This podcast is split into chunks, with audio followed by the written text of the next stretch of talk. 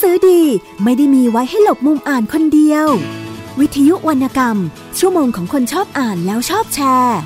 หลบมุมอ่าน โดยนงลักษณ์บัตเลอร์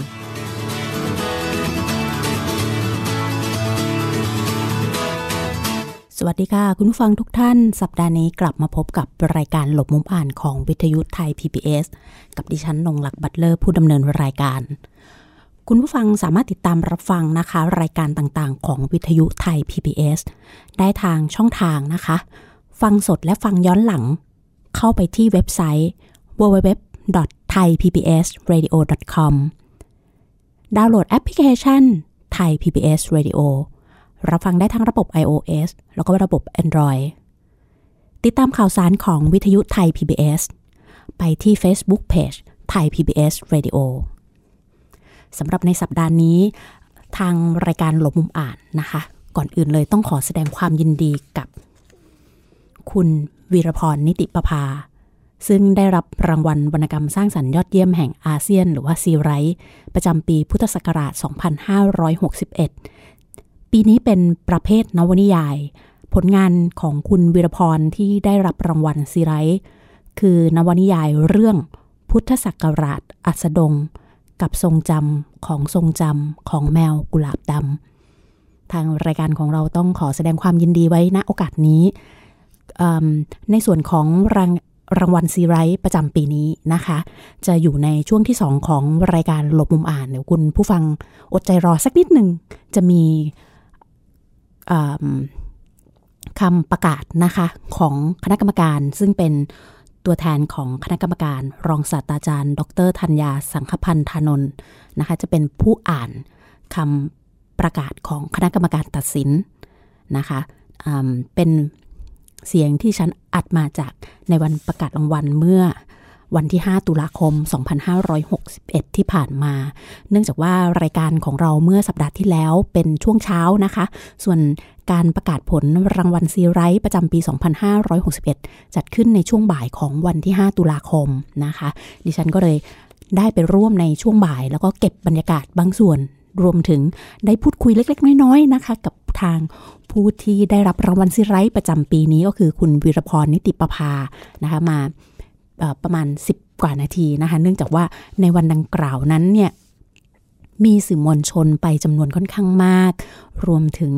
ต้องเข้าคิวรอนะคะ แล้วก็ทางตัวนักเขียนเองเนี่ยให้สัมภาษณ์เหนื่อยเหมือนกันนะคะ รวมถึงยังมีเวทีพูดคุย ซึ่งทางผู้จัดรางวัลซีไรต์นะคะ ได้จัดขึ้นด้วยในวันดังกล่าว โดยในปีนี้คือคักนะคะ และน่าตื่นเต้น เนื่องจากว่าทางคณะกรรมการตัดสิน รางวัลวรรณกรรมสร้างสรรค์ยอดเยี่ยมแห่งอาเซียนหรือว่าซีไรต์นะคะ ไม่ได้มีการประกาศออกมาก่อนนะคะ ว่านักเขียนท่านใด เป็นผู้ได้รับรางวัลซีไรต์ประจำปีนี้นะคะ ไม่มีแพร่งพรายมาเลย ดังนั้นนักเขียนซึ่งเข้ารอบ shortlist ทั้งหมด 8 ท่านนะคะ 8 ผลงาน จะได้รับจดหมายเชิญนะคะ ให้ไปร่วมในวันประกาศผลวันดังกล่าว ก็ได้ทำให้เห็นถึง บรรยากาศอีกรูปแบบหนึ่งนะคะอย่างปีที่แล้วจะเป็นลักษณะประกาศชื่อออกมาแล้วก็ให้ผู้สื่อข่าวนะคะ ให้สื่อมวลชนได้ไปร่วมแสดงความยินดีกับผู้ที่ได้รับรางวัล ปีนี้ดิฉันก็ค่อนข้างจะลุ้นเป็นพิเศษนะคะ รู้สึกอืมก็แตกต่างจากหลาย ๆ ครั้งที่เคยไปร่วมนะคะว่าเราจะทราบชื่อตัวนักเขียนก่อนว่าใครได้รับรางวัล ปีนี้ก็เลยต้องไปลุ้นกันหน้างานนะคะ ก็ได้ร่วม บรรยากาศของอความตื่นเต้นนะคะในวันนั้นด้วยนะคะนักเขียนก็ตัวนักเขียนก็ไม่ทราบนะคะตัวผู้สื่อข่าวเองก็ไม่ทราบอย่างนี้ทางผู้สื่อข่าวเองก็ต้องทำกันบ้านนะคะกับนักเขียนทั้ง 8 ท่านว่าใครเป็นอย่างไรนะคะ ที่เข้ารอบช็อตลิสต์นะคะ ดังนั้นเนี่ยในช่วงที่ 2 ของรายการนะคะ จะเป็นเรื่องราวของรางวัลซีไรประจำปี 2561 นะคะ และในช่วงแรก อยากจะนำหนังสือมาแนะนำให้กับทางคุณผู้ฟังได้รับทราบนะคะ เนื่องจากว่าในปีนี้ใช่ไหมคะงานมหกรรมหนังสือระดับชาตินะคะ ซึ่งจะจัดระหว่างวันที่ 17 ตุลาคมถึง 28 ตุลาคม 2561 ไฮไลท์หนึ่งของงาน ซึ่งดิฉันได้เรียนให้ทราบเมื่ออครั้งที่แล้วนั่นก็คือจะมีการเชิญลูกสาวของ เชเกวรานะคะ มาร่วมพูดคุยในงานเปิดตัวหนังสือ ที่ชื่อว่า ผู้หญิงของเช เชเกวราในความทรงจำของภรรยาผู้เป็นที่รักนะคะ โดยในชื่อภาษาอังกฤษก็คือ remembering Che my life with the Che Guevara นะคะสำหรับงานเขียนเล่มนี้นะคะ ผู้เขียนก็คืออาเลดามาร์กส์นะคะ ผู้แปลคือคุณเบญจมาศวงศ์สาม จัดพิมพ์โดยสำนักพิมพ์ยิปซีนะคะ โดยในงานนะคะจะมีการเปิดตัวงานเขียนเล่มนี้ งานแปลเล่มนี้นะคะ ซึ่งแปลเป็นฉบับภาษาไทยนะคะ ในวันที่สักครู่นะคะจะจะมีงานเปิดตัวก็ในวันที่ 19 นะคะ 19 ตุลาคมนะคะ ช่วงเวลาประมาณบ่ายสองถึง4โมงเย็นนะคะ เวลาประมาณนี้นะคะ โดยเป็นการร่วมมือกันระหว่างสถานเอกอัครราชทูตคิวบาประจำประเทศไทย สำนักพิมพ์ยิปซี และสำนักพิมพ์ Golden Lips Press นะคะ ภูมิใจนำเสนอหนังสือว่าด้วยความรักของผู้หญิงคนหนึ่งนะคะ หนังสือเล่มนี้ว่าด้วยเรื่องอะไรบ้างสำหรับงานเขียนเล่มนี้นะคะ บอกเล่าเรื่องราวของความรักความผูกพันที่ภรรยาคนหนึ่ง พึงมอบให้สามีที่รัก เรียกได้ว่านี่คือหนังสือที่บอกเล่าเรื่องราว และตัวตนของเชเกวารา ในมุมที่คุณไม่เคยรู้มาก่อน ตัวตนและเรื่องราวของเชเกวาราที่บรรจงถ่ายทอดออกมาจากความทรงจำของภรรยาผู้เป็นที่รักของเขา คิดดูนะคะว่าจะน่าอ่านขนาดไหนนะคะ กับการที่ภรรยาของเชเกวารา ยอมเผยความรู้สึกและความทรงจำที่เธอได้ปิดตายไปแล้ว มากกว่า 30 ปี ความพยายามในการเปิดเผยเรื่องราวทุกสิ่ง ทั้งจดหมายและบทกวีต่างๆ ของเช และโปรดรู้ไว้เถิดว่า สิ่งต่างๆ เหล่านี้คือสิ่งที่เธอเคยห่วงแหน และเก็บรักษาเอาไว้ในก้นบึ้งที่ลึกที่สุดในหัวใจ เราก็คงต้อง ไปอ่านนะคะแล้วก็ซึมซับเรื่องราว กันเองว่าในหลังจากได้อ่านเรื่องราวเหล่านี้แล้ว เรามีความรู้สึกอย่างไรบ้างนะคะ จากมุมมองของภรรยาของเขานะคะ ความทรงจำในหนังสือเล่มนี้ คือสิ่งที่ฉันระลึกได้ แม้ว่าฉันไม่ใช่นักเขียน แต่ฉันได้พยายามกระเทาะและสกัดเอาความทรงจำที่ฉันรัก และหวงแหนที่สุด ออกมาให้ผู้อ่านได้อย่างชัดเจนที่สุด และหวังเป็นอย่างยิ่งว่า ผู้ที่ได้อ่านงานของฉัน จะเข้าใจหัวใจและชื่นชมกับความพยายามของฉัน ในการเปิดเผยเรื่องราวทุกสิ่ง ทั้งจดหมายและบทกวีต่างๆ จากเช แต่โปรดรู้ไว้เถิดว่า สิ่งต่างๆ ที่อยู่ต่อหน้าท่านทั้งหลายตรงนี้ คือสิ่งที่ฉันเคยหวงแหน และเก็บรักษาเอาไว้ ในก้นบึ้งที่ลึกที่สุดในหัวใจของฉันอาเลดามาร์ชนะคะ หนังสือเล่มนี้ค่ะ คือบันทึกเล่มเดียวที่อาเลดามาชภรรยาของเชเกวรายอมเผยความรู้สึกและความทรงจำที่เธอได้ปิดตายไปแล้วมากกว่า 30 ปี เธอยอมให้พวกเราได้รู้จักเธอ ซึ่งเป็นผู้หญิงที่เชลรักเธอผู้นี้ ต้องเท่เก่ง และมีใจแกร่งไม่น้อยไปกว่าสามีแค่ไหน ที่สามารถอยู่เคียงข้างวีรบุรุษ นักปฏิวัติอย่างเชเกวราได้ และเธอมีชีวิตอยู่ได้อย่างไร ในวันที่ไรเช ดิฉันขอนำเรียนข้อมูลเกี่ยวกับผู้เขียนนะคะอเลดามาร์ชนะคะ เกิดวันที่ 19 ตุลาคม คศ 1936 ซึ่งไม่ใช่วันเกิดและปีเกิดที่แท้จริงนะคะ อันนี้ทางสำนักพิมพ์ให้ข้อมูลมามาแบบนั้นนะคะ แล้วก็มีในวงเล็บบอกว่าซึ่งไม่ใช่วันวันเกิดและปีเกิดที่แท้จริง เธอเกิดที่เมืองซันตาคารา ประเทศคิวบา เป็นภรรยาของเชเกวรา เธอเป็นผู้หญิงแกร่ง และนักต่อสู้กองหลังของเช แต่งงานกับเชเกวราในวันที่ 2 มิถุนายน คศ 1959 มีบุตรและธิดาร่วมกับเชสี่คนคืออาเลดา ชื่อจริงเหมือนแม่และมีชื่อเล่นว่าอเลดิตา มีความหมายว่า อเลดาน้อยนะคะส่วนอีก 3 คนมีชื่อมีชื่อว่า กามิโรซีเรีย และเออร์เนสโต อาริดาเป็นผู้เขียนหนังสือนะคะ เล่มนี้ ดิฉันขออนุญาตไม่อ่านภาษาเออเออน่าจะเป็นภาษาสเปนนะคะ ขออนุญาตอ่านที่เป็นชื่อภาษาอังกฤษนะคะ มีชื่อว่า remembering Che และมีชื่อภาษาไทยว่า ผู้หญิงของเช ซึ่งมีเนื้อหาเกี่ยวกับความรักและความผูกพันที่เกิดขึ้นระหว่างเธอกับเชเกวรา หนังสือเล่มนี้ตีพิมพ์ครั้งแรกเป็นภาษาสเปนในปีคศ 2012 ได้รับความนิยมเป็นอันมากหลังจากเชเกวราเสียชีวิต ในปีคศ 1967 เธอต้องเลี้ยงดูลูกทั้งสี่คน ด้วยตัวเองคนเดียวอย่างเข้มแข็ง กล้าหาญและสง่างาม เธอได้ก่อตั้งศูนย์การเรียนรู้เชเกวราในกรุงฮาวานา ประเทศคิวบา ปัจจุบันนะคะอาเรดาดำรงตำแหน่งเป็นผู้อำนวยการเซ็นทรัลเชและพำนักอยู่ณประเทศคิวบา ในส่วนของผู้แปลนะคะ คุณเบนจมาศวงสามนะคะ เกิดที่จังหวัดเชียงใหม่ จบการศึกษาระดับประถมและมัธยมต้นจากโรงเรียนพระหฤทัยเชียงใหม่ ขณะที่กำลังศึกษาระดับมัธยมปลายที่โรงเรียนมงฟอร์ดวิทยาลัย สายศิลป์ฝรั่งเศส ได้เข้าร่วมโครงการนักเรียนทุนแลกเปลี่ยนภาษาและวัฒนธรรมของมูลนิธิ AFS เป็นระยะเวลาหนึ่งปี ที่ประเทศชิลี ตรงนี้แหละค่ะจึงทำให้ผู้แปลคือคุณเบนจมาศวงสามได้มีโอกาสรู้จัก และศึกษาภาษาสเปนเป็นครั้งแรก เมื่อเดินทางกลับประเทศไทย จึงตั้งใจเข้าศึกษา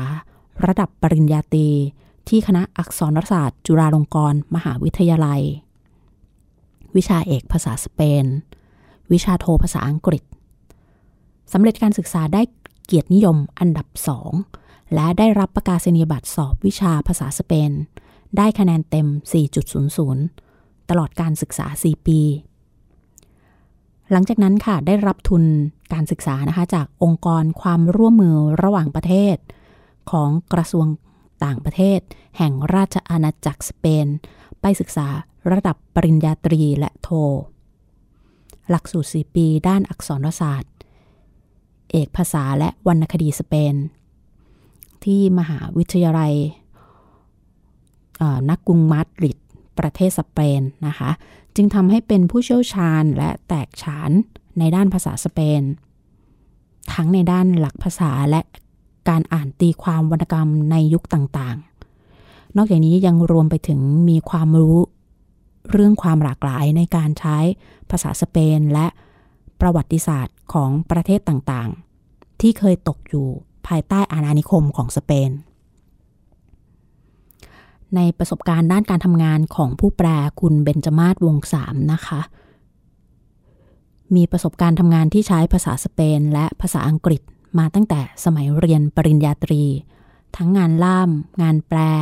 งานนำเที่ยว งานสอน เป็นอาจารย์พิเศษให้กับหลากหลายสถาบันชั้นนำในประเทศไทย ปัจจุบันนอกเหนือจากงานประจำในฐานะเลขานุการของเอกอัครราชทูตสาธารณรัฐอาร์เจนตินา ประจำประเทศไทย สาธารณรัฐประชาชนลาว ราชอาณาจักรกัมพูชา และสาธารณรัฐแห่งสหภาพพม่านะคะผู้แปลยังเป็นนักแปลอิสระ และเป็นอาจารย์สอนภาษาสเปนสำหรับผู้ที่สนใจอีกด้วยค่ะนะอันนี้คือในส่วนของประวัติของผู้แปลนะคะ เรื่องราวของผู้เขียนซึ่งก็คือ ภรรยาของเชเกวรานั่นเองนะคะ เป็นผู้เขียนนะคะ โดยในงานวันดังกล่าวนะคะ ก็จะมีผู้ไปร่วมพูดคุยนะคะ ก็จะมีผู้แปลก็คือคุณเบนจมาศวงสาม มีคุณยินยงโอภากุลหรือว่าคุณแอดคาราบาวนะคะ มีคุณเกซินีไทยสนธินะคะเเป็นนักเขียนนักแปลนักเดินทางแล้วก็นักธุรกิจนะคะ ก็จะไป ร่วมพูดคุยในวันนั้น โดยมีดรรุ่งทิพย์โชตนภาลัยนะคะเป็นผู้ดำเนินรายการในวันที่มีการพูดคุยเปิดตัวหนังสือเกี่ยวกับเล่มนี้ของเชเกวรานะคะ ที่ศูนย์การประชุมแห่งชาติสิริกิตนะคะโดยเดี๋ยวสักครู่นะคะ โดยในส่วนของ การจัดพิมพ์หนังสือเล่มนี้นะคะ ผู้หญิงของเชสำนักพิมพ์ยิปซีค่ะ ซึ่งเป็นหนึ่งในสำนักพิมพ์แถวหน้าของเมืองไทยที่มีความโดดเด่นในด้านการจัดพิมพ์สารคดี ประวัติศาสตร์ ประวัติศาสตร์การทหาร ชีวประวัติบุคคล ซึ่งเป้าหมายของสำนักพิมพ์ต้องการขยายฐานความรู้ในหมู่ผู้อ่านชาวไทย ให้ได้อ่านหนังสือที่มีความหลากหลาย ทั้งในด้าน ข้อมูลหลักฐานอ้างอิง ผลวิจัย รูปแบบการเขียน ประเด็นสากลและอื่นๆ เพื่อให้ผู้อ่านทั้งกลุ่มคนทำงาน นักเรียนนักศึกษาได้เปิดโลกทัศน์ให้กว้างให้กว้างขึ้นนะคะ โดยครั้งนี้จัดร่วมกับสำนักพิมพ์ Golden Lips Press เพื่อร่วมฉลองครบรอบ 90 ปี เชเกวรา และ 60 ปีความสัมพันธ์ไทยกับคิวบา นะคะ กว่าหนึ่งทศวรรษที่ผ่านมาชื่อของสำนักพิมพ์ยิปซีเริ่มเป็นแบรนด์ของหนังสือสารคดีที่มีเนื้อหาหลากหลาย และพยายามขยายขอบเขต การนำเสนอองค์ความรู้ให้กับผู้อ่านชาวไทยมากยิ่งขึ้น ดังนั้นในปี คศ 2018 จึงตัดสินใจจัดพิมพ์หนังสือ ผู้หญิงของเช เชเกวรา ในความทรงจำของภรรยาผู้เป็นที่รัก หรือ Remembering Che My Life with Che Guevara ผลงานการเขียนเสมือนบันทึกของอาเลดามาร์ชภรรยาของเชเกวรา เรียกได้ว่าเป็นเล่มแรก และเล่มเดียวในโลกที่ภรรยาของนักปฏิวัติคนนี้ เขียนถึงสามี เป็นเรื่องราวของความรักความผูกพันที่กลายเป็นอาหารสมองแบบย่อยง่ายสำหรับบุคคลทั่วไป สามารถสร้างแรงบันดาลใจ ความรู้ ความเข้าใจ รวมถึงสามารถต่อยอดเพื่อนำไป พัฒนาศักยภาพการเรียนรู้ของผู้อ่านหนังสือได้ต่อไป สำนักพิมพ์นะคะ จึงวางแผนว่าจะทำเล่มนี้ให้เสร็จภายในเดือนตุลาคม 2561 ซึ่งตรงกับช่วงงานมหกรรมหนังสือระดับชาติครั้งที่ 23 และวางแผนจะจัดงานเสวนาเกี่ยวกับหนังสือเล่มนี้ โดยเชิญวิทยากรผู้ทรงคุณวุฒินักแปลและผู้สนใจทั่วไป มาร่วมงานครั้งนี้มาพูดคุย มาแลกเปลี่ยนกันตามภาษาคนรักการอ่านนะคะดังนั้นเนี่ยหนังสือ ผู้หญิงของเช เชเกวราในความทรงจำของภรรยาผู้เป็นที่รัก ทางสำนักพิมพ์มั่นใจค่ะว่าจะเข้าถึงกลุ่มเป้าหมายได้อย่างมีประสิทธิภาพนะคะ ดังนั้นเนี่ยใครที่สนใจนะคะ เดี๋ยวดิฉันจะอ่านกำหนดการให้ฟังนิดนึงนะคะกำหนดการเปิดตัวหนังสือ ผู้หญิงของเช เชเกวราในความทรงจำของภรรยาผู้เป็นที่รัก วันศุกร์ที่ 19 ตุลาคม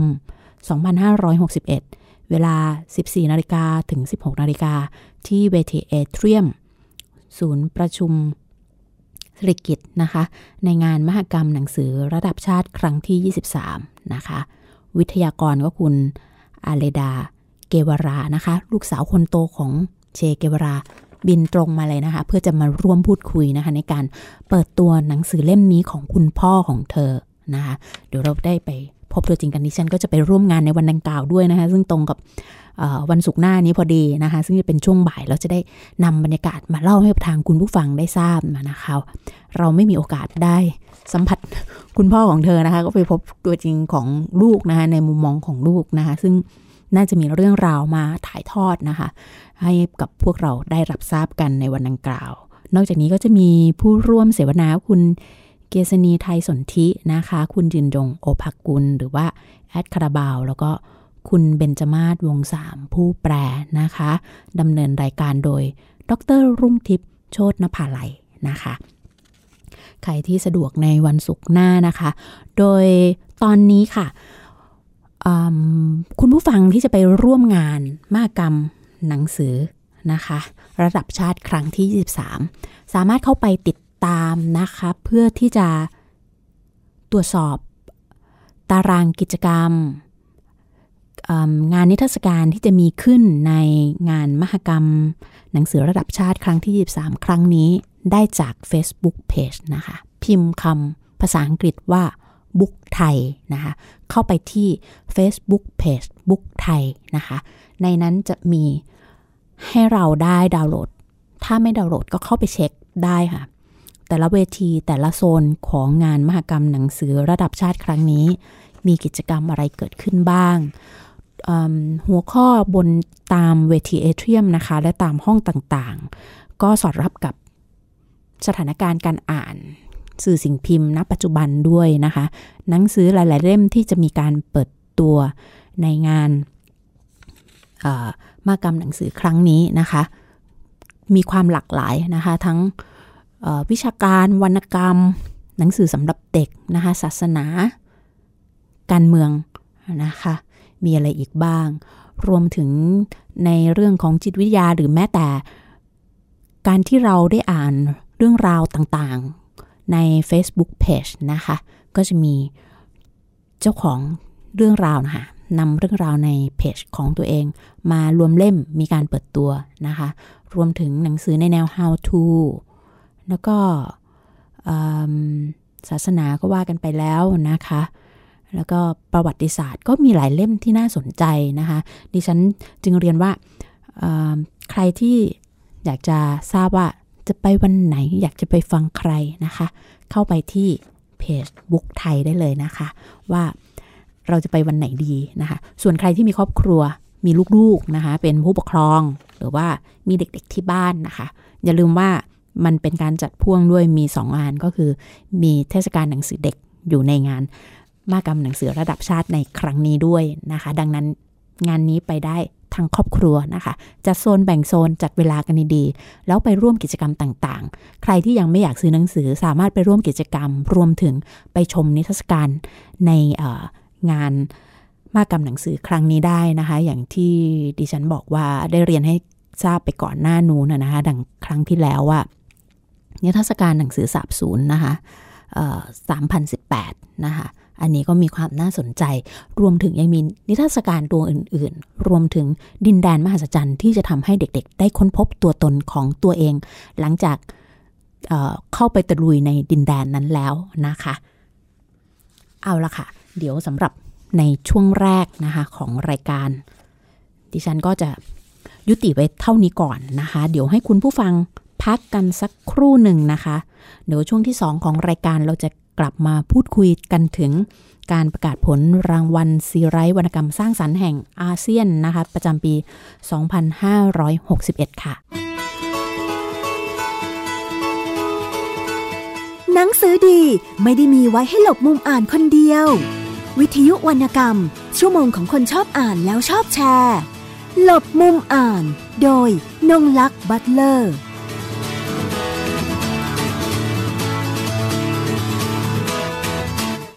ไทย PBS Application on Mobile ให้คุณเชื่อมโยงถึงเราได้ทุกที่ทุกเวลา ได้สัมผัสติดตามเราทั้งข่าว รายการ รับชมรายการโทรทัศน์ และฟังรายการวิทยุที่คุณชื่นชอบ สดแบบออนไลน์สตรีมมิ่งชมรายการย้อนหลัง ข้อมูลกิจกรรมไทย PBS ร่วมเป็นนักข่าวพลเมือง รายงานข่าวกับเรา และอีกหลากหลายฟังก์ชัน ให้คุณดาวน์โหลดได้ฟรีทุกระบบปฏิบัติการ ติดตามข้อมูลเพิ่มเติมได้ที่ www.thaipbs.or.th/digitalmedia ไทย PBS Radio ฟังเรื่องดีๆ มีสาระหลากหลายที่นี่ ฟังเรื่องสุขภาพอนามัย กับแพทย์และผู้เชี่ยวชาญ ในรายการโรงหมอ 10ถึง11 นาฬิกา ทุกวันจันทร์ถึงศุกร์ฟังเบื้องหลังที่ไม่เป็นข่าว เล่าความจริงกับนักข่าวตัวจริงใน รายการหลังไม่ในสนามข่าว 13-14 นาฬิกา ทุกวันจันทร์ถึงศุกร์ฟังเรื่องสนุกปลุกความคิดกับนิทานสอนใจให้น้องๆทำดี กับรายการ Kiss Hour 17-18 นาฬิกา ทุกวันจันทร์ถึงศุกร์ฟังเรื่องธรรมชาติและสิ่งแวดล้อม ในมุมมองนักอนุรักษ์ตัวยง สะสินเฉลิมลาบ กับรายการคุยกับสะสิน8-9 นาฬิกา ทุกวันพฤหัสบดี และฟังเรื่องทุกปลุกเรื่องร้อน พร้อมแง่มุมกฎหมายกับทนายมืออาชีพ กับรายการแจ้งความ 18ถึง19 นาฬิกาทุกวันจันทร์ถึงศุกร์รุ่นไหนก็ฟังได้ ฟังทีไรได้เรื่องดีๆ ทุกทีไทย PBS Radio ข่าวสารสาระเพื่อสาธารณะและสังคม ทุกวันจันทร์ถึงศุกร์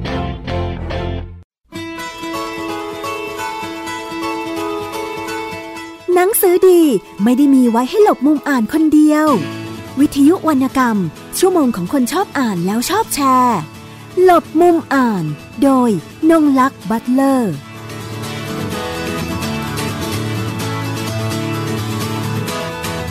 ต้อนรับคุณผู้ฟังรายการหลบมุมอ่านวิทยุไทย PBS เข้าสู่ช่วงที่ 2 ของรายการนะคะ ในช่วงที่ 2 ของรายการอย่างที่ดิฉันได้เรียนให้กับทางคุณผู้ฟังได้รับทราบในช่วงต้นค่ะ ว่าเราจะมีการพูดคุยถึงการประกาศผลรางวัลวรรณกรรมสร้างสรรค์แห่งอาเซียน หรือว่าซีไรต์นะคะประจำปีพุทธศักราช 2561 ในวาระครบรอบ 40 ปี รางวัลซีไรต์นะคะ โดยคณะกรรมการในรอบตัดสินนะคะประกอบไปด้วยนะคะ รองศาสตราจารย์ ดรธัญญาสังคพันธ์ธนนท์ ประธานคณะกรรมการตัดสิน คุณกนกวลีกันไทยราช กรรมการ ผู้ช่วยศาสตราจารย์ ดรธเนศ เวชพาดา กรรมการ ผู้ช่วยศาสตราจารย์สกุลบุญยทัศน์ กรรมการ รองศาสตราจารย์ ดร ตีสินบุญขจร กรรมการ รองศาสตราจารย์ ยุรชัดบุญสนิท กรรมการ รองศาสตราจารย์ ดร สุรเดช โชตอุดมพันธ์ กรรมการ รางวัลได้ประกาศไปเป็นที่เรียบร้อยเมื่อวันที่ 5 ตุลาคม 2561 นะคะณนะโรงแรมแบนดารินออเรนเดลนะในช่วงบ่ายของวันดังกล่าวนะคะ มีสื่อมวลชนให้ความสนใจเป็นจำนวนมากนะคะ รวมถึงนักเขียนที่เข้ารอบสุดท้ายรอบตัดสินนะคะ มาร่วมในวันดังกล่าวด้วยเนื่องจากแต่ละท่านไม่ทราบนะคะว่า ใครจะเป็น ผู้ที่ได้รับรางวัลซีไรต์ประจำปีนี้ ดิฉันขอเรียนให้ทราบถึงแปดเล่มนะคะ ที่เข้ารอบสุดท้ายว่ามีเล่มไหนกันบ้างนะคะ ปีนี้เป็นประเภทนิยายโดยเรียงตามตัวอักษรนะคะ ก็จะมีผลงาน8เล่มสุดท้ายเกาะล่องหนของคุณเกลิกสิทธิ์พลมาศสำนักพิมพ์นคร คนในนิทานของคุณกรสิริวัฒโนสำนักพิมพ์บ้านการกล่อง ในกับดักและกลางวงล้อมของคุณประชาคมรุนาชัย สำนักพิมพ์สีปัญญา บ้านในโครน โดยคุณกิติศักดิ์ขเชน แมวบ้านสำนักพิมพ์ พุทธศักราชอัสดงกับทรงจำของทรงจำของแมวกุหลาบดำ โดยคุณวิรพรนิติประภาสำนักพิมพ์มติชน ผุดเกิดมาลาร่ำ โดยคุณอรยาราชจำเริญสุขนะคะหนึ่งร้อยต้นสนแกลเลอรี่ หยดน้ำหวานในหยาดน้ำตา โดยคุณอุรุดาโควินสำนักพิมพ์มติชน อีกไม่นานเราจะสูญหาย โดยคุณอ้อมแก้วกัญยานพงศ์สำนักพิมพ์เม่นวรรณกรรม อันนี้คือ 8 เล่มที่เข้ารอบสุดท้ายของรางวัลซีไรต์ประจำปีนี้ และผู้ที่นักเขียนที่ได้รับรางวัลประจำปีนี้ก็คือ คุณวิรพรนิติประภาจากนวนิยาย เรื่องพุทธศักราชอัสดงกับทรงจำของทรงจำของแมวกุหลาบดำ สำนักพิมพ์มติชนนะคะ คุณวิรพรนิติประภาเกิดเมื่อวันที่ 4 สิงหาคมนะคะในข้อมูลนะคะของทางผู้จัดได้ให้ไว้ก็คืออาชีพหลักของเธอก็คือ แม่ของหนุ่มน้อยคนหนึ่ง กับแมวเจ้าเจ้าอารมณ์สี่ตัวนะคะ ส่วนอาชีพรองค่ะเขียนหนังสือกำกับศิลป์ทำกับข้าว ปลูกต้นไม้ขายของออนไลน์นะคะ งานอดิเรก อ่านหนังสือ ดูหนัง ฟังเพลง เล่นกับไฟนะคะ รางวัลที่คุณวิรพรเคยได้รับมานะคะ ก็เป็นรางวัลซีไรต์ประเภทนวนิยายปี 2558 จากเรื่องไส้เดือนตาบอดในเขาวงกฏหนังสือดีเด่นจัดโดยสพทประเภทนวนิยายดีเด่น ปี 2560 จากเรื่อง พุทธศักราชอัสดงกับทรงจำของทรงจำของแมวกุหลาบดำและล่าสุดก็คือ รางวัลซีไลท์ประเภทนวนิยาย ปี 2561 จากเรื่อง พุทธศักราชอัสดงกับทรงจำของทรงจำของแมวกุหลาบดำนะคะ คุณวีรพรนิติประภานะคะ เป็น double ซีไรต์หญิงคนแรกของประเทศไทยนะคะ เมื่อปี 2558 เธอได้ไปแล้วจากเรื่องไส้เดือนตาบอดในเขาวงกตและต่อมาก็คือปีนี้พุทธศักราชอัสดงกับทรงจำของทรงจำของแมวกุหลาบดำนะคะ ดิฉันจะขอเล่าถึงภาพรวมในวันที่ไปร่วมงานก่อนนะคะ แล้วหลังจากนั้นดิฉันจะให้ฟังฝ่ายเสียงของทางประธานคณะกรรมการตัดสินรางวัลนะคะ ในการพูดถึงนวนิยายเล่มนี้ของคุณวิรพร และจะมีช่วงท้ายนะคะ จะเป็นการพูดคุยระหว่างดิฉันนะคะ กับคุณวิรพรนะคะอาจจะไม่ไม่ได้เน้นประเด็นในตัวของหนังสือมากนะคะ เนื่องจากว่าจะอ่านจากสรุป จากที่ได้ไปฟังการเปิดการสัมภาษณ์ระหว่างทางคณะกรรมการกับผู้เขียนนะคะนักเขียนที่ได้รับรางวัลรวมถึงสรุปสรุปรวมมาจากสื่อมวลชนท่านอื่น ๆนะคะที่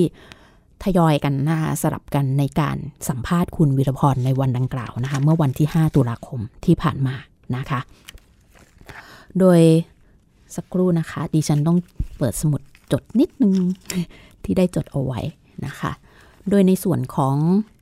ดรตีสินบุญขจรนะคะ ก็บอกว่าในนวนิยายเล่มนี้นะคะ พุทธศักราชดิฉันขอเรียกสั้นๆว่าพุทธศักราชแล้วกันนะคะ เพราะว่าชื่อนี้นวนิยายค่อนข้างยาวนิดนึงนะคะ อาจารย์ตีสินได้พูดถึงการเขียนเล่มนี้ว่าเป็นการให้คุณค่าของความรู้สึกความรักในครอบครัวทำให้เห็นความรักในครอบครัวนะคะ แบบรุ่นต่อรุ่นนะคะเห็นถึงปัญหาครอบครัวของครอบครัวใหญ่ ที่มีรายละเอียดเยอะมากนะคะ โดย โดยตัวละครแต่ละตัวนี้ มีเสน่ห์ตรงที่แต่ละตัวมีเรื่องเล่า มีปมของตัวเอง และผู้เขียนค่ะ ไม่ปล่อยให้ตัวละครหายหรือถูกลบไปจากเรื่องนะคะ คือเธอเก็บตัวละครทุกตัวที่เธอให้รายละเอียดไว้เนี่ยอยู่กับเรื่องตลอดเวลานะคะ ทางคณะกรรมการได้ ถามคุณวีรพรไปว่า เอ๊ะ ตอนนี้หลังจากได้รับรางวัลแล้วมีกำลังทำงานเขียนเล่มใหม่อยู่บ้างหรือเปล่านะคะ เธอบอกว่าตอนนี้เขียนควบควบคู่กันนะคะสองเล่มนะคะ เรื่องต่อไปก็คือทำสองเล่มควบค่ะ จะเป็นนวนิยายสำหรับเด็กโตเล่มหนึ่งนะคะ ส่วนอีกเล่มเนี่ยยังยังคิดคิดอยู่ยังไม่ได้เป็นรูปเป็นร่างมาก แต่จะพูดถึงการเติบโตของคนนะคะ โดยในเล่มที่เป็นเล่มหน้านะคะ นิยายสำหรับเด็กโต concept ก็ว่าด้วยเรื่องความจริงความไม่จริงนะคะประเด็นเรื่องการเข้าใจความจริงของคนรุ่นใหม่ กับคนรุ่นเก่า จะต่างกันอย่างไรนะคะอ่าอันนี้ก็คือในสองเล่มที่เธอวางแผนไว้ว่ากำลังทำงานอยู่นะคะ โดยเล่มของเด็กโตนี้คงจะเริ่มทำงานไปบ้างแล้วนะคะ อาจารย์ตีสินยังพูดถึงอีกว่างานเขียนเล่มนี้นะคะนักเขียนได้ศึกษาทฤษฎีทางด้านวรรณกรรม มีความพิถีพิถัน มีความพยายาม และเนื้อหามีลีลาที่น่าสนใจนะคะ ทางด้านอาจารย์สกุลบุญยทัศน์หนึ่งในคณะกรรมการตัดสินนะคะก็ได้บอกว่าพุทธศักราชอัสดงทำให้เรารู้สึกว่าเราตกเป็นเบี้ยล่างของวรรณกรรม เป็นเรื่องเล่าของชีวิต บางคนไม่สามารถเอาชนะชีวิตในขณะนั้นได้ บทสุดท้ายของเรื่องจะเป็นตัวเฉลย และนี่คือตัวอย่างของการเขียนงานที่ดี เขียนแล้วเห็นภาพพจน์นะคะ ซึ่งนักเขียนไทยจะขัดตรงนี้ค่อนข้างมาก ภาพแสดงแต่ละฉาก มีทั้งภาวะการ เหตุการณ์ตรงนั้น และอาการของตัวละคร เพราะฉะนั้นภาษาของคุณวิรพรที่บรรยาย แต่แต่ละตัวละครนะคะแต่ละฉาก มีความละเมียดละไมมาก และมีความทบซ้อน ภาษาที่งดงามนี้แหละค่ะทำให้เห็นถึงอำนาจของวรรณกรรม ความงามและความหมายในเชิงภาษาอำนาจของวรรณกรรมมีจริงและยิ่งใหญ่จริง ตัวละครทุกตัวในงานเขียนเล่มนี้ สู้ชีวิต สะท้อนชีวิตคนจีนพ้นทะเล และเป็นเรื่องที่วัดกันระหว่างชีวิตและชีวิตที่ทบซ้อนกันอยู่ นะคะอันนี้คือในส่วนความเห็นของอาจารย์สกุลบุญยทัศน์นะคะที่แสดงความเห็นไว้ อาจารย์ยังมีเพิ่มเติมอีกด้วยว่า ด้วยภาษาที่งดงามนะคะโดดเด่นอย่างยิ่งนะคะในเล่มนี้ เหมาะที่จะไปทำเป็นภาพยนตร์มากทีเดียวนะคะแทบจะไม่ต้องแทบจะไม่ต้องเขียนบทเลยด้วยซ้ำนะคะอาจารย์อาจารย์ได้พูดถึงงานเล่มนี้ไว้เช่นนั้นนะคะ ความโดดเด่นของภาษานี่แหละค่ะ กรรมการอีกท่านนะคะ ซึ่งได้พูดถึงงานเขียนเล่มนี้ไว้อย่างเห็นภาพแล้วก็มีการยกตัวอย่างนะคะ การใช้ภาษาในงานเขียนเล่มนี้ของคุณวิรพร นั่นคือ ผู้ช่วยศาสตราจารย์ ดรธเนศเวชพดานะคะ อาจารย์ธเนศเองนะคะ ได้พูดถึงว่า งานเขียนเรื่องพุทธศักราชอัสดงเนี่ยนะคะ เล่มนี้แสดงหมุดหมายวรรณกรรมไทยปัจจุบันนะคะททำให้เห็น ประสบการณ์ทางชีวิตแล้วก็อารมณ์นะเล่มนี้ตอบโจทย์มากเลยนะคะ แล้วก็บอกว่าตัวละครแต่ละตัวมีเรื่องเล่าของมันอยู่ มีเส้นเรื่อง ตัวละครเยอะก็จริงแต่มีสตอรี่ทุกตัวมีเรื่องเล่าของแต่ละตัว และมีความสำคัญเท่ากันหมดเลยนะคะ ไม่ถูกทิ้งเลยนะคะไม่ถูกโยนทิ้งจากนักเขียนเลยนะคะสำหรับตัวละครในเล่มในเล่มนี้นะคะ ตัวละครมีเรื่องเล่าและปมของเขาเองค่ะ นะอาจารย์ชอบมากและได้ยกตัวอย่างหนึ่งนะคะก็คือในเรื่องของภาษาค่ะนะคะอาจารย์บอกว่าสำหรับในภาษาในงานเขียนของคุณบุรุพรเนี่ยถ้าคนที่ชอบเนี่ยชอบก็จะชอบเลยนะคะ ถ้าคนไม่ชอบก็คือไม่ชอบนะคะ อาจารย์ยกตัวอย่างให้ฟังนะคะว่า ถ้าคุณชอบก็ชอบเลย มันเป็นภาษาแห่งอารมณ์ รุ่มรวยไปด้วยคำคุณศัพท์ หรือว่า adjective นะคะ มี adjective เยอะมาก จนดิฉันรู้สึกว่า ตายแล้วดิฉันต้องไปศึกษาคำคุณศัพท์นะคะ จากงานเขียนเล่มนี้นะคะ จะเห็นภาษาที่ชัดเจนของการใช้คำคุณศัพท์ของคุณวีรพรนะคะ เป็นอาจารย์ธเนศย้ำเลยนะคะว่าเป็นเป็นงานเขียนซึ่งสามารถใช้เป็นกลุ่มนะคะคลังคำของคุณศัพท์ไทยได้เลยนะคะ ให้คุณศัพท์คำคุณศัพท์ต่างๆ ที่ใช้ให้ทั้งอารมณ์ แสง สี เสียง ครบหมดนะคะภาษาดูเหมือนด้วยนะคะ เล่มนี้ให้ประสบการณ์ทางอารมณ์จริง ๆ มันให้ภาษาที่มีลีลาภาษาเฉพาะตนนะคะสอดรับกับโทนเรื่องที่มีความคุมเครือ อึมครึม มัวหม่น สลัว และมีความงามคำคุณศัพท์นะคะจะบอกบรรยากาศแบบนี้ ในแง่ของภาษาที่มีจริตจัก้าน เป็นภาษาแบบผู้หญิงนะคะอาอาจารย์ยังพูดถึงว่า พอเราเอ่ยถึงคำว่าภาษาของผู้หญิง เราเนี่ยยังจะสามารถไปศึกษาเพิ่มเติมต่ออีกนะคะ ในงานเขียนของนักเขียนท่านอื่น ๆนะคะ ซึ่งดึงความเป็นภาษาของผู้หญิงออกมานำเสนอในงานเขียนของพวกเธอ นะคะ ภาษาผู้หญิงที่มีสไตล์น่าศึกษาเหมือนกัน อาจารย์กล่าวไว้แบบนั้นนะคะ คนที่สนใจภาษาจะสนุกกับอัธรสทางภาษาในงานเขียนเล่มนี้ มีการวางคำคุณศัพท์เยอะมาก มีสัมผัสเชิงร้อยแก้ว เชิงกวีนิพนธ์นะคะดังนั้นระหว่างที่อ่านเนี่ย คุณจะ อ่านพลืดเดียวไม่ได้นะคะ เพื่อที่จะสัมผัสถึงความงามของภาษาของคำคุณศัพท์ที่คุณบุรพรใช้ อาจารย์เลยแนะนำว่า อ่านแล้วก็หยุด เพื่อซึมซับนึกภาพตามนะคะ และซึมซับความระเมียดละไมของตัวละครแต่ละตัวนะคะทางด้านผู้เขียนเองหลังจากหลาย ๆ ท่าน จะยกประเด็นเรื่องการใช้ภาษาในงานเขียนของเธอนะคะ ของคุณวิรพร มาพูดถึงหลายท่านด้วยกัน ดังนั้นเนี่ยคุณวิรพรจึงบอกว่าในเรื่องของความงามเนี่ยนะคะของภาษาเนี่ยภาษามีความงามในตัวของมันเองค่ะ เธอบอกว่าตัวเองเนี่ยถือว่าโชคดีนะคะที่ได้เติบโตมาในช่วงที่มีวรรณกรรม ซึ่งมีการใช้ภาษาที่สวยนะคะ และได้อ่าน วรรณกรรมเพื่อชีวิตมาอย่างยาวนานมากนะคะ พอหลุดจากการอ่านวรรณกรรมเพื่อชีวิต เธอก็มาต่อด้วยการอ่านงานของมูลคามินะคะ ดังนั้นเนี่ยเวลาเขียน เราต้องการเห็นความงามทางภาษาของมันก่อน เพื่อที่คนอ่านจะได้รู้ว่า ภาษามีน้ำหนัก มีพื้นที่ส่วนตัว ระหว่างการอ่านกับการเขียน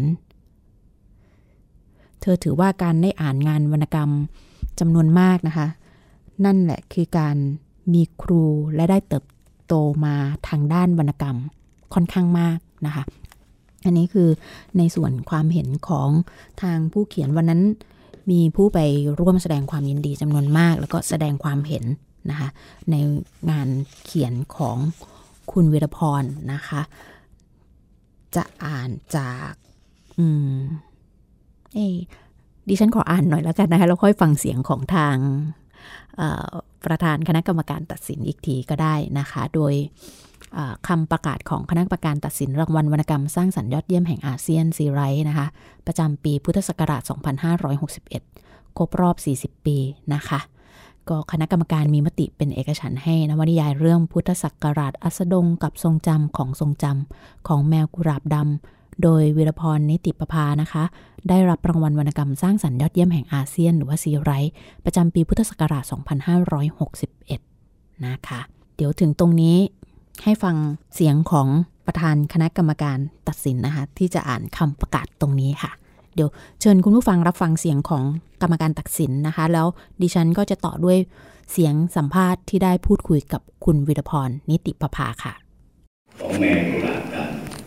โดยวีรพรนิติประภานำเสนอเรื่องเล่าของครอบครัวชาวจีนโพนทะเลด้วยมุมมองใหม่ การต่อสู้ดิ้นรนของชีวิตในแต่ละรุ่นของครอบครัวใหญ่ เล่าคู่ขนานไปกับเหตุการณ์ การเปลี่ยนแปลงทางการเมือง และสังคมทั้งของไทยและจีน ซึ่งส่งผลกระทบต่อวิถีชีวิต และชะตากรรมของตัวละครแต่ละตัว นวนิยายเรื่องนี้โดดเด่นในการใช้ความทรงจำและประวัติศาสตร์ ความรู้สึกส่วนบุคคล ซึ่งกลายเป็นความทรงจำร่วมของสังคม มีทั้งเรื่องที่เลือกจะเล่า และเรื่องที่เลือกจะลืม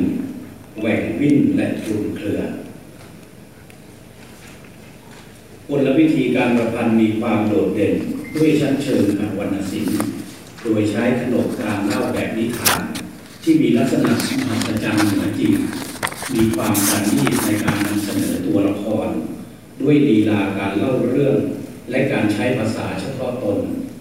ทำให้นวนิยายเรื่องนี้มีความแปลกใหม่ ชวนให้รุ่นคิดและใคร่ครวญเกี่ยวกับประวัติศาสตร์ และเรื่องเล่าของคนพระถิ่นนวนิยายเรื่องนี้จึงเป็นมิติใหม่ของนวนิยายไทยร่วมสมัย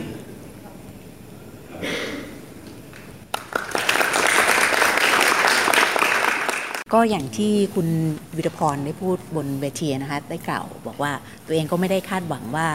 จะได้รางวัลในปีนี้เกรงใจกรรมการด้วยซ้ำที่จะต้องได้ดับเบิลซิไลท์ใช่ไหมคะทีนี้ในแปดเล่มตอบคำถามเยอะมากเลยในในแปดเล่มคุณวิรพรได้อ่านของเพื่อนๆที่เข้าช็อตซิสด้วยกันไหมคะด้วยความสัตย์จริงไม่ได้อ่านค่ะอ๋อไม่ได้อ่านนะคะตอนถ้างั้นจะไม่ถามต่อเพราะตอนแรกยังคิดว่า เอ๊ได้อ่านของใครบ้างเราคิดว่าใครน่าจะได้อย่างเงี้ยไม่ได้อ่านค่ะไม่ได้อ่านนะคะค่ะเอาละทีนี้ ในสองเล่มที่ได้มาเป็น double ซีไรต์นะคะในช่วงระยะเวลา 3 ปีเนี่ยทั้งสองเล่มมีความเหมือนและต่างกันอย่างไรบ้างคะภาษาคงเหมือนมั้งคะ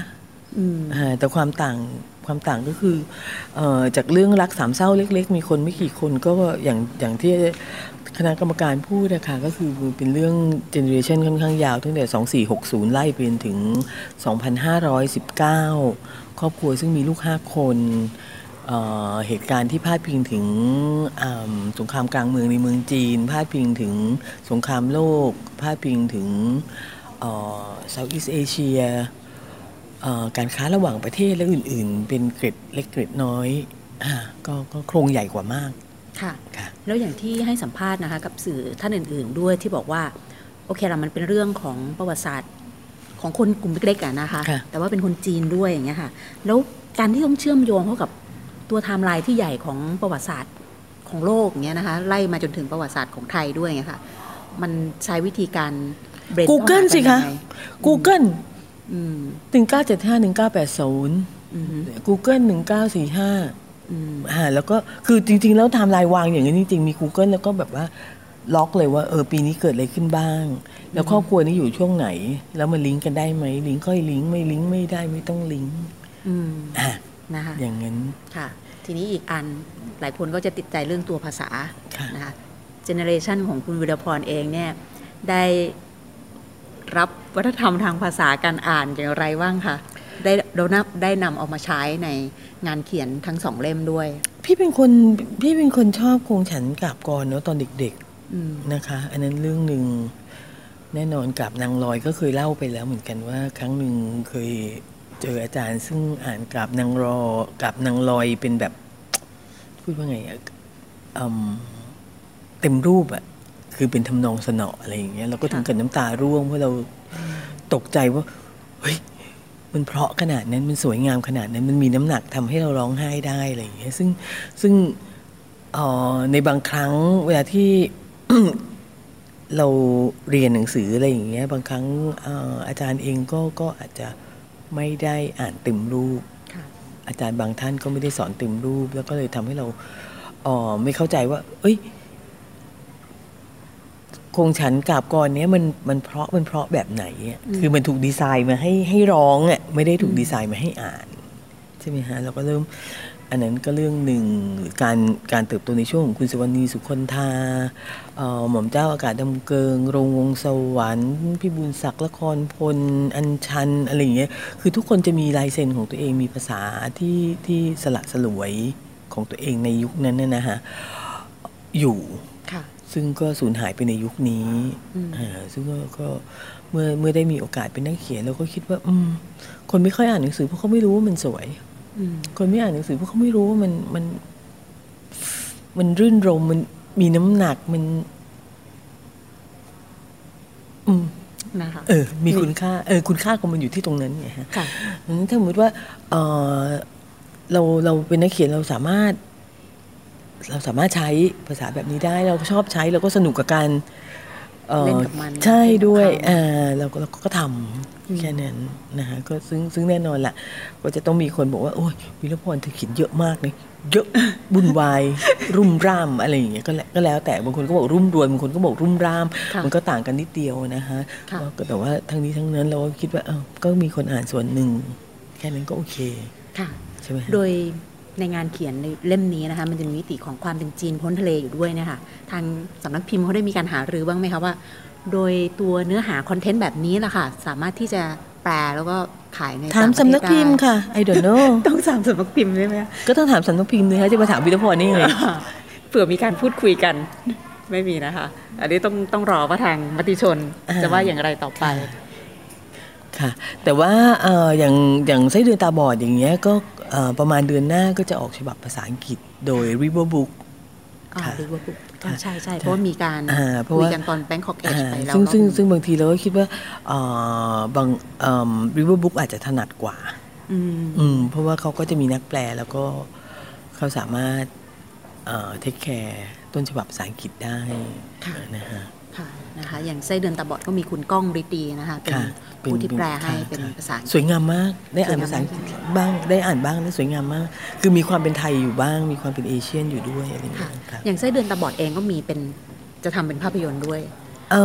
ออยู่กับคุณดวงฤทธิ์บุญนาคค่ะ ซึ่งตอนนี้ก็ยังยังก็รอก่อนนะคะ แต่แต่อย่างเรื่องนี้มีใครติดต่อบางอย่างค่ะเพราะว่าอย่างอาจารย์สกุลก็บอกว่าโอ้โหถ้าไปทำเป็นภาพยนตร์เป็นบทภาพยนตร์นี้ไม่ต้องทำอะไรแล้ว ยังคือโดยภาษาโดยอะไรต่างๆอย่างนี้มันลงตัวสมบูรณ์แล้วเห็นภาพกำลังรอกล่งราคาอยู่นี่แหละค่ะ double ก็ต้อง double ราคา double ราคาด้วยใช่ไหมคะคิดว่าจะมี triple ไหมคะเล่มหน้าได้มีวางแผนงั้นหรือเปล่าว่าจะไม่ทำอย่างไรในในตอนเขียนไม่ไม่เคยมีสักครั้งเลยค่ะที่เขียนด้วยด้วยด้วย ความตั้งใจว่าจะเอารางวัลด้วยด้วยเหตุผลง่าย ๆ ว่าถ้าเกิดว่าคุณเขียนว่าคุณจะเขียนเพื่อที่จะเอารางวัล คุณจะเริ่มคุณจะเริ่มสร้างบรรทัดฐานแปลกๆไอเตอร์คุณจะเขียนเหมือนนักเขียนซีไรต์คนที่แล้ว หรือว่าเขียนเหมือนงานของตัวเองนึกออกไหมฮะสมมติว่าวิรพรได้งานแบบแบบไส้เดือนอย่างเงี้ยแล้วคิดว่าเออถ้าฉันอยากได้รางวัลอีกก็เขียนเหมือนไส้เดือนก็เขียนคาที่อยู่เงินก็ไม่ได้ไปไหน ใช่ไหมคะมันตัดมันออกไปเลยดีกว่าเรื่องรางวัล คุณก็เขียนด้วยความรู้สึกว่าคุณแค่เขียนหนังสือเล่มหนึ่งออกมาในโลก อืมแล้วจะได้รางวัลไหมนั่นนั่นนั่นคือคือโบนัส คุณควรจะทำงานด้วยความตื่นเต้นแล้วใจสนุกทุกวันที่นั่งลงเขียน ซึ่งก็ไม่ได้ทุกวันหรอกได้ได้แค่ ได้แค่บางวันก็ดีจะตายแล้วอะไรอย่างเงี้ยใช่ไหมฮะแต่แล้วก็แล้วก็แล้วก็พบว่าเออเราก็สนุกกับการเขียนอยู่ ดังนั้นนอกเหนือจากนั้น สำนักพิมพ์ จะพิมพ์ให้ก็เรื่องหนึ่งขายได้ ก็เรื่องหนึ่งมีคนอ่านแฟนคลับ ก็เรื่องหนึ่งได้รางวัลก็เรื่องหนึ่งเออเรื่องแรกก็คือ สนุกกับมันก่อนค่ะฮะไม่งั้นเดี๋ยวไม่ไปไหนถ้าตั้งโอ้ยจะเอารางวัลอีกก็อยู่อย่างนั้นละฮะค่ะฮะไม่เรียนแบบไส้เดือนตอนนี้ก็เรียนแบบพุทธศักราชอ่าพุทธศักราชอ่าก็จะเรียนแบบไปเองไปเรื่อยๆใช่ไหมฮะเราก็จะไม่กล้าที่เออก็จะไม่ทำงานแบบอื่นอะไรอย่างเงี้ยหรือถ้าเรานับแฟนคลับ เราก็ไม่กล้าทำงานแบบอื่นอีกเดี๋ยวเสียแฟนคลับอะไรอย่างเงี้ยคือเรานับอะไรก็ไม่ได้เอาที่ตัวเราใช่เป็นฮะเราต้องเราเราเราต้องต้องยืนยันบางอย่างเหมือนกัน เพราะว่าวิธีการที่คุณจะเขียนต่อไปได้เรื่อยๆ เล่มสามเล่มสี่เล่มห้าเล่มหกคือคุณยังสนุกกับมันอยู่ ค่ะงั้นความสนุกก็คือการได้ทดลองใหม่ ๆ ไปเรื่อยๆนี่ถ้าเกิดว่าเออคุณเขียนซ้ำซากเหมือนเดิมก็จะเขียนทำไมไปขายหมูปิ้งดีกว่าค่ะได้ตังค์เยอะกว่าแล้วที่บอกว่าทำงานด้วยความสนุกแล้วยังสนุกกับการทดลอง เวลาทำงานนี่มีการวางวินัยในการทำงานของตัวเองไหมคะ เออทำเป็นสิ่งแรกของวันฮะก็คือเดินลงจากข้างบนมาถึงก็นั่งเลยฮะอมขี้ฟันมีกาแฟแก้วหนึ่งก็เริ่มเขียนเลย ก็จะไปสุดได้แค่ไหนก็ไปแค่นั้น อาจจะสิบโมง อาจจะเที่ยงอะไรราวๆนั้นนะนะครับค่ะหรืออาจจะเริ่มตอนเย็นใหม่อีกรอบหนึ่งอะไรเงี้ย แต่ก็ไม่ได้ถือว่าเป็นเป็นวินัยอะไรเขาถือเป็นเป็นนิสัยมากกว่า ไม่ใช่วินัยเป็นเป็นนิสัยอะแต่เช้าๆตื่นต้องมาทำเลยอะไรอย่างเงี้ย ที่ค่ะที่เมื่อสักครู่บอกว่าจะไปสุดของมันแค่ไหนอะไรอย่างเงี้ย ตรงที่บอกว่าไปไปสุดนี่คือ เขียนไปจนรู้สึกว่า เออพอแล้ววันเขียนนี้หรือว่าเอยังอไงเขียนไม่คะออก เขียนไม่ออกใช่ฮะไหมคะฮะหรือว่าบางครั้งเราจะเขียนไปถึงตรงหนึ่งที่เราเริ่มรู้ไว้ว่า เนี่ยพรุ่งเนี้ยตื่นมาก็ต้องลบอะอืมอ่าเละๆละอ่า อันนี้ใช้ไม่ได้ละอะไรอย่างเงี้ยเราเริ่มเริ่มรู้อย่างนั้นอยู่เหมือนกัน หรือบางครั้งก็ไม่มีอะไรก็ก็ดันทุลังไปหลาย ๆ ครั้งก็ดันทุลังไปค่ะอ่าก็ไม่ได้แย่มาก ค่ะค่ะ คือไม่ยังพอดีบกกลับไปก่อนเนี่ยอยากคุยกับบกด้วยเหมือนกันนะเวลาทำงานร่วมกันหลังจากทำต้นฉบับเสร็จแล้วกับบกนี่มีการแก้ไขกันเยอะไหมคะเล่มนี้ไม่ไม่ค่อยเยอะค่ะ ทั้งทั้งทั้งสองเล่มไม่ค่อยเยอะค่ะ ไม่ไม่ค่อยเยอะ ดูเหมือนว่า ก็บอกก็ตามใจเนาะบอกค่อนข้างจะตามใจอ่าส่วนหนึ่งก็อาจจะมีเรื่องวรรคตอนอะไรอย่างเงี้ยเป็นเป็นในในในแง่ ในแง่ภาษามากกว่าว่าพี่พี่เล่นวรรคตามอำเภอใจของพี่แบบนี้มันไม่ได้นะมันไม่รู้เรื่องอะไรอย่างเงี้ยฮะก็บอกก็จะจะดูแลตรงนั้นมากกว่าตรงนั้นแล้วก็ฮะหรือว่าบางครั้งเหมือนกันที่เราจะต้องถามว่า เออคุณคุณว่าตรงนี้มันยังไงนะอะไรอย่างเงี้ยมันก็มีบางตอนที่เราไม่แน่ใจเราก็จะถามเขาสำหรับในสัปดาห์นี้นะคะ รายการหลบมุมอ่านวิทยุไทย PBS ก็ดำเนินรายการมาจนถึงช่วงสุดท้ายของรายการดิฉันนงลักษ์บัตเลอร์ ขอขอบพระคุณคุณผู้ฟังทุกท่านที่ติดตามรับฟังนะคะ เมื่อสักครู่เราก็ได้ฟังเสียงของทั้งประธานคณะกรรมการตัดสินนอกมันซีไรแล้วก็การพูดคุยนะคะ เล็ก ๆ น้อย ๆ กับคุณวิรพรนิติประภาไปเป็นที่เรียบร้อยแล้ว ก็ต้องขอแสดงความยินดีกับดับเบิลซีไรหญิงคนแรกของเมืองไทยนะคะ ด้วยไว้ในโอกาสนี้นะคะ คุณผู้ฟังสามารถติดตามรับฟังรายการต่างๆ ของวิทยุไทย PBS ได้ทางช่องทางนะคะ www.thaipbsradio.com อีกหนึ่งช่องทางดาวน์โหลดแอปพลิเคชัน Thai PBS Radio รับฟังได้ทั้งระบบ iOS แล้วก็ระบบ Android ติดตามข่าวสารของวิทยุไทย PBS ได้ที่ Facebook Page Thai PBS Radio สัปดาห์นี้ ดิฉันนงลักษ์บัตเลอร์ และรายการลบมุมอ่านวิทยุไทย PBS ขอลาคุณผู้ฟังไปก่อน ขอบคุณที่ติดตามรับฟัง แล้วกลับมาพบกันใหม่ในสัปดาห์หน้า สวัสดีค่ะ หนังสือดีไม่ได้มีไว้ให้หลบมุมอ่านคนเดียว วิทยุวรรณกรรม ชั่วโมงของคนชอบอ่านแล้วชอบแชร์ หลบมุมอ่าน โดยนงลักษ์บัตเลอร์